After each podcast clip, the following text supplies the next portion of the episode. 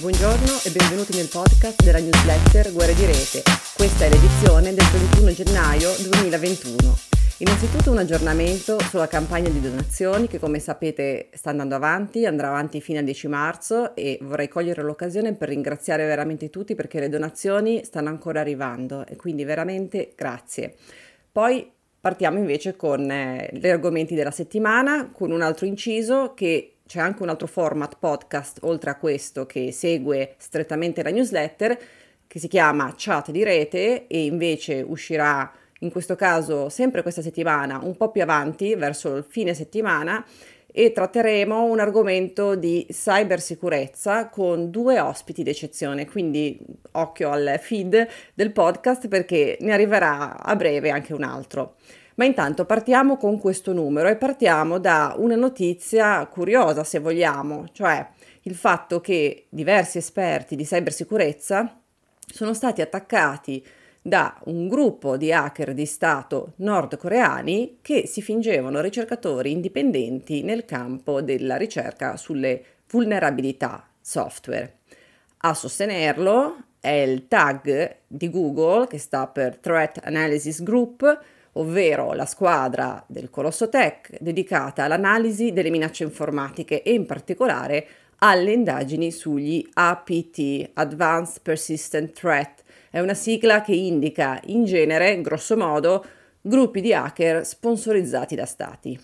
Ora, secondo il rapporto di Google, gli hacker nordcoreani avrebbero creato multipli profili su diversi siti e social media quindi Twitter, LinkedIn, Telegram, ma anche Discord e Keybase,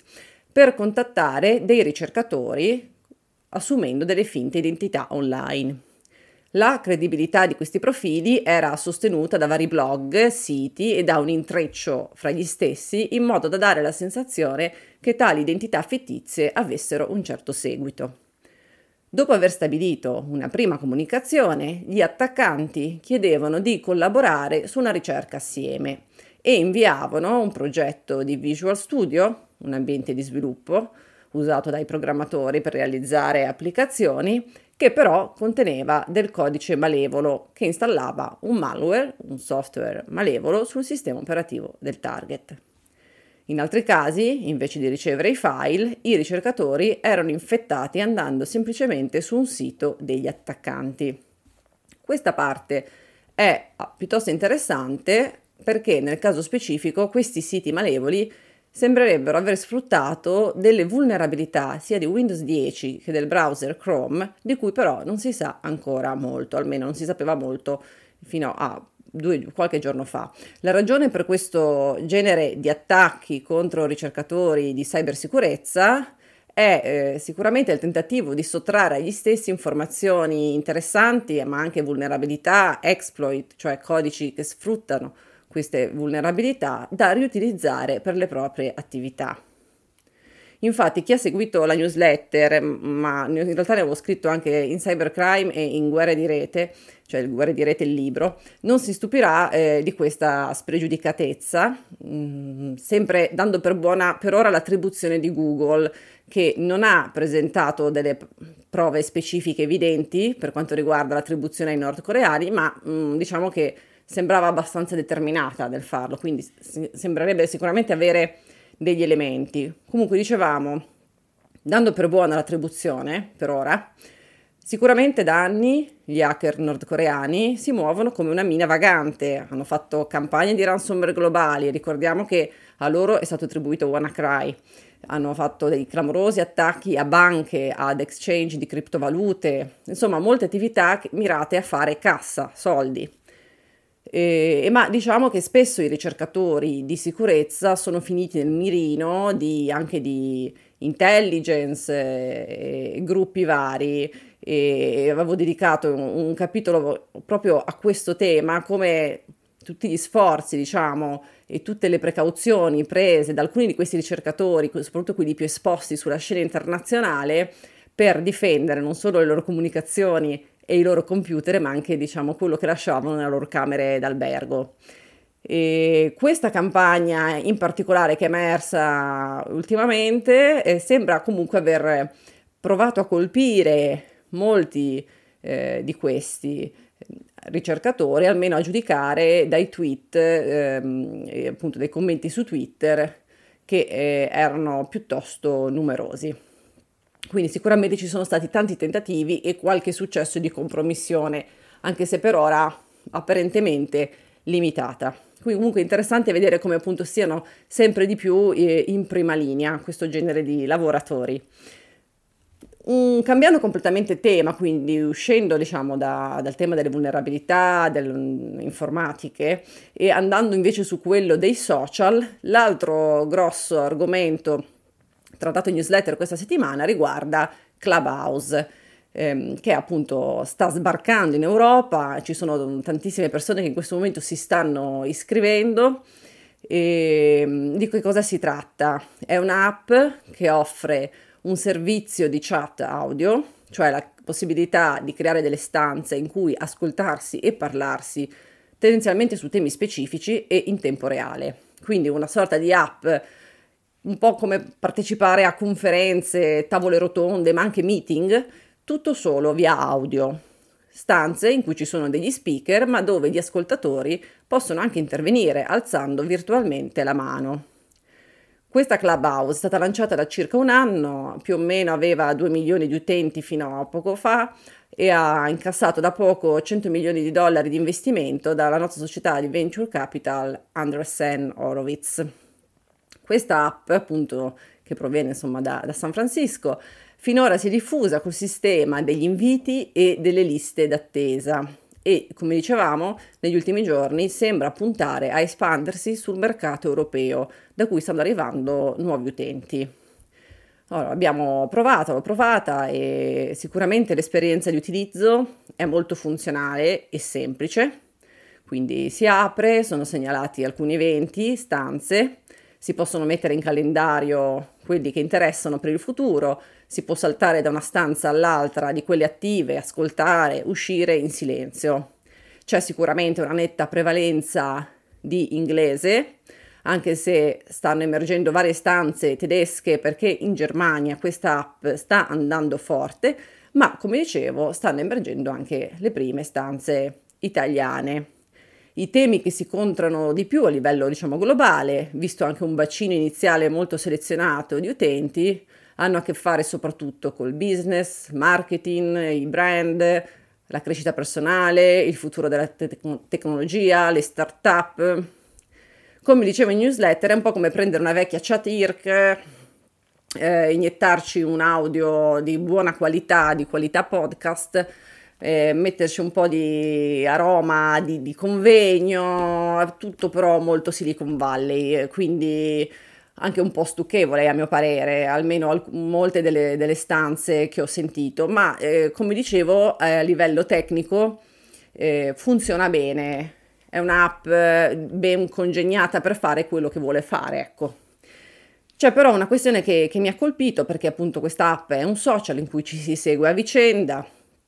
ed è estremamente insistente nel richiedere l'accesso alla rubrica telefonica. Si può negare, ma appunto dopo vari più volte si deve negare e col risultato di non poter invitare praticamente nessuno, perché per invitare anche solo una persona vuole l'accesso alla rubrica e non lo si può fare in altro modo. Eh, dicevo che questa richiesta mi ha colpito e guardando un po' in giro ho visto che mh, il garante per la protezione dei dati di Amburgo ha, ha, lamentato il fatto che Clubhouse non soddisferebbe, non, eh, diciamo, non eh, seguirebbe bene i requisiti del regolamento europeo sulla privacy, il GDPR, in relazione alla dichiarazione sulla protezione dei dati, in relazione alla presenza di una persona di contatto e sempre diciamo, il, il garante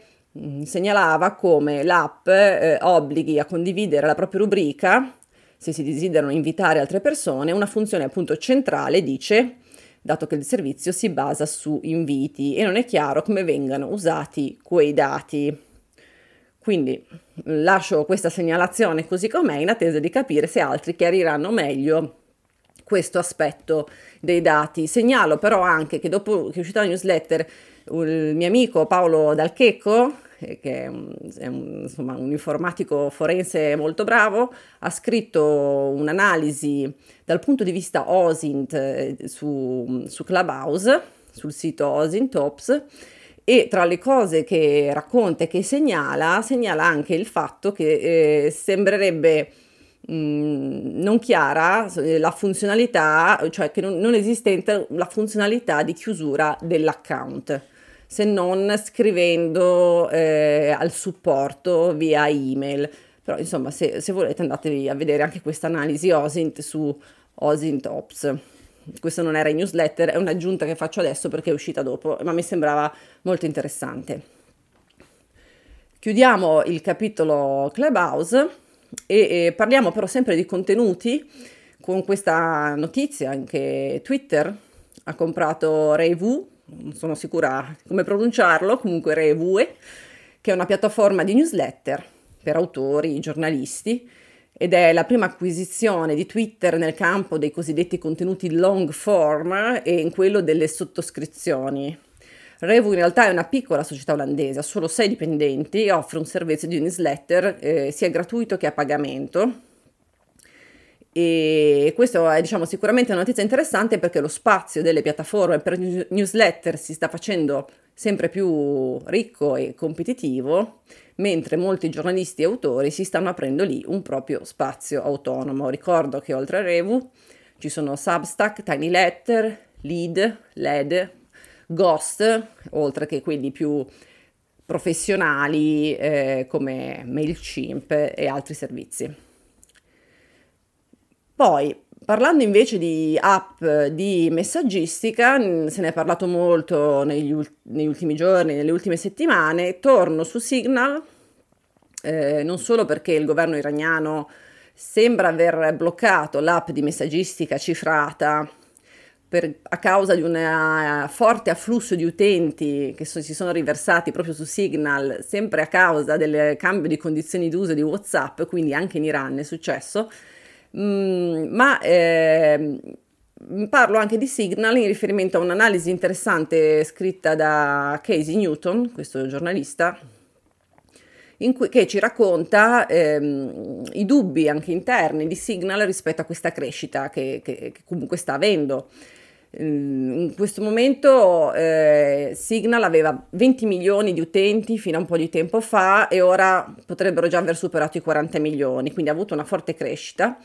mh, mm, sempre relativa se si compara con eh, i numeri di WhatsApp o di Telegram, visto che WhatsApp eh, siamo sui 2 miliardi di utenti e Telegram era dato sui 400 milioni, ora dovrebbe averne quasi insomma intorno ai 500 e in realtà l'obiettivo di Signal è di arrivare a 100 milioni di utenti per garantirsi la sostenibilità attraverso le donazioni. Infatti, come sapete, l'app è finanziata dalla fondazione Signal, che è stata creata nel 2018 con un prestito da 50 milioni, poi cresciuto a 100 da parte del cofondatore WhatsApp Brian Acton, più le donazioni la sua base è, sicuramente raccoglie attivisti, giornalisti, esperti di cybersicurezza, ma ovviamente non è sufficiente per espandersi fino a quei 100 milioni. Quindi la necessità anche di eh, introdurre anche nuove funzioni a partire dai link dei gruppi che permettono appunto di creare link per consentire a chiunque di unirsi a una chat fino a mille persone. Chat ovviamente, come sapete, cifrata end to end come tutto il resto, insomma, su Signal. Tutto ciò, scrive Casey Newton, ha aperto un dibattito tra alcuni dei suoi dipendenti che temono l'abuso dell'app da parte di soggetti malevoli, così come è avvenuto per altre piattaforme. Un rischio che potrebbe aprire la strada, sempre nel timore di questi dipendenti o ex dipendenti, per attaccare l'uso della crittografia o comunque l'impostazione totalmente pro privacy con non raccolta dati dell'app. È insomma interessante segnalare anche mh, mm, questo tipo di, di, problematica non di facile soluzione in realtà, vista, voglio dire, l'impostazione eh, di Signal e, ehm, e, in generale ogni volta che si ha a che fare con la crittografia end-to-end. Ehm, Telegram nel frattempo ha ehm, introdotto una nuova funzione che permette di importare le chat da WhatsApp, quindi come vedete sta cercando di cavalcare eh, questo, mm, quest'onda di utenti eh, insoddisfatti eh, in seguito insomma, al cambio delle condizioni d'uso di WhatsApp, questo afflusso di nuovi utenti che ha, che ha avuto e di cui anche Telegram ha beneficiato e quindi insomma eh, sta cercando di incoraggiare questo passaggio. E, ehm, torniamo invece dalle app di messaggistica al, al mondo dei social e eh, segnalo, di, tornando anche di nuovo su Twitter, a eh, questa iniziativa che ha a che fare su, sul, diciamo, col fact checking. Infatti, come sapete, Twitter ha cercato di arginare la disinformazione, la cattiva informazione eh, prima e dopo le elezioni americane, applicando delle etichette sui tweet che contenevano informazioni errate, fuorvianti, non confermate, soprattutto sui passaggi cruciali del processo elettorale. Infatti, se vi ricordate, il feed di Trump aveva molte di queste etichette negli ultimi, negli ultimi giorni. E infine poi ha sospeso il profilo di Trump dopo insomma, il 6 gennaio, eccetera. Ora, eh, Twitter sembra voler allargare l'approccio con un nuovo programma, un programma pilota, Beardwatch, in cui vuole far fare il fact-checking agli stessi utenti. Per ora funziona così, c'è un programma pilota di circa 1000 utenti solo negli Stati Uniti che possono aggiungere note ai tweet di altri per dare delle informazioni di contesto. Le note per ora quindi non saranno visibili su Twitter, ma solo su questo sito di Birdwatch. Gli utenti del programma pilota possono anche valutare le note lasciate da altri e in futuro fa capire, anzi scrive proprio Twitter, una volta che abbastanza note saranno valutate dai partecipanti, questo contesto, questa valutazione di contesto verrà aggiunto ai, al tweet in questione. Vedremo se arriveremo a questa fase eventualmente e come poi verrà effettivamente gestita. Ehm, una, ci sono poi altri temi trattati in newsletter, vado un po' più velocemente. C'è sicuramente sempre il tema di come i video sono stati usati per individuare il ruolo eh, di singoli e di gruppi nell'assalto a Capitol Hill. Questa è una storia che continua dalle scorse settimane e qui segnalo in particolare due, mm, due mm, notizie, due segnalazioni. Una è un lavoro fatto dal Wall Street Journal che ha fatto una video inchiesta che in realtà è basata tutta su contenuti video raccolti in giro e, e in questa indagine eh, esamina passo dopo passo il ruolo primario giocato nell'assalto fisico a Capitol Hill dai Proud Boys, che è questa organizzazione di estrema destra americana. E l'indagine è notevole mh, mm, ed è interessante non solo perché i Proud Boys avevano provato a sminuire il loro ruolo nei giorni successivi, ma perché appunto segue addirittura singoli membri dell'organizzazione eh, attraverso appunto questi materiali, quindi costruisce proprio eh, il percorso della giornata seguendo alcuni dei loro leader. E l'altra segnalazione è questo sito che è stato creato, che ha raccolto invece i video che erano, stavano su Parler. Parler era questo social che aveva fatto da raccolta anche lì di mm, estremisti di destra o comunque eh, sostenitori molto accesi di Trump e, mm, e ha estratto da questi video relativi all'assalto a Capitol Hill i primi piani dei presunti partecipanti. Quindi abbiamo questo sito con tutte queste facce in primo piano, ogni faccia è linkata poi a un video dove si vede poi la persona e l'azione nella sua interezza. Si chiama proprio